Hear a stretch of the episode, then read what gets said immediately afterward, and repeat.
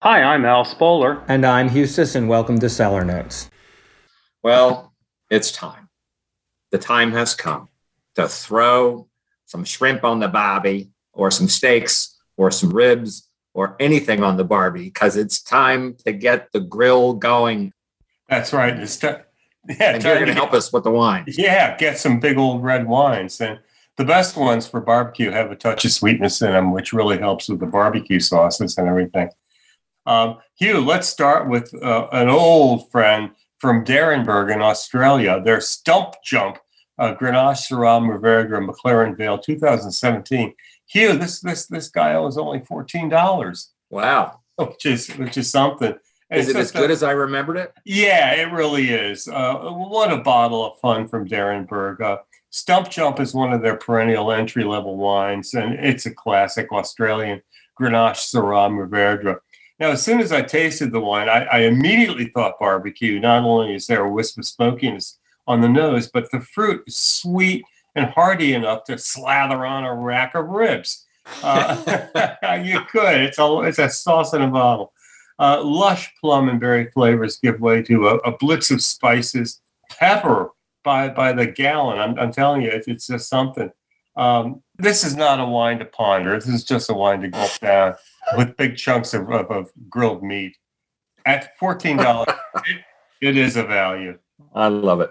From Paso Robles uh, is a, a, winery called Vina Robles, and they have a, a, wine called The Arborist. And this is their 2019. It's only $20. Um, it's a traditional classic California big red blend. You get Syrah, Petite Syrah, Grenache, and then of all things, Tannat. Hadn't Real. Seen, yeah, I hadn't seen that before. Um, as blends goes, this one holds together very, very nicely. It's medium to full bodied, and it's graceful, full flavored red with um, it, it, with something that just seems like it's packed with flavors. It's really, really nice. Now, I found yeasty notes of biscuits and berry jam on the nose, along with dark, earthy traces of oak. On, on the palate, the flavors are just um, they're compact and well integrated.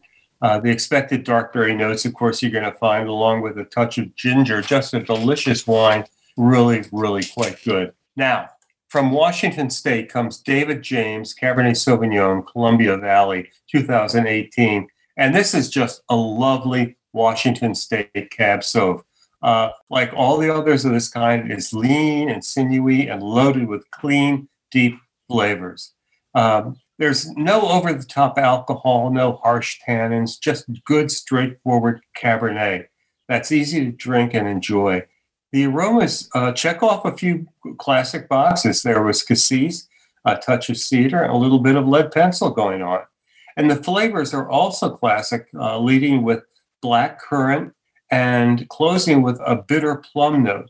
It's not a complicated cab, it isn't bottomless and huge just a very good representation of the varietal. I thought it was really sensational. And Hugh, at $18, the okay. David James David James Cab Sauv is my wine value of the week. And we're going to put this on the website so you can look these up. And you're going to be able to order right off the website, which is uh, very, very convenient. And we hope that when you fire up the grill, or the Barbie, as we like to say, you'll reach for one of these.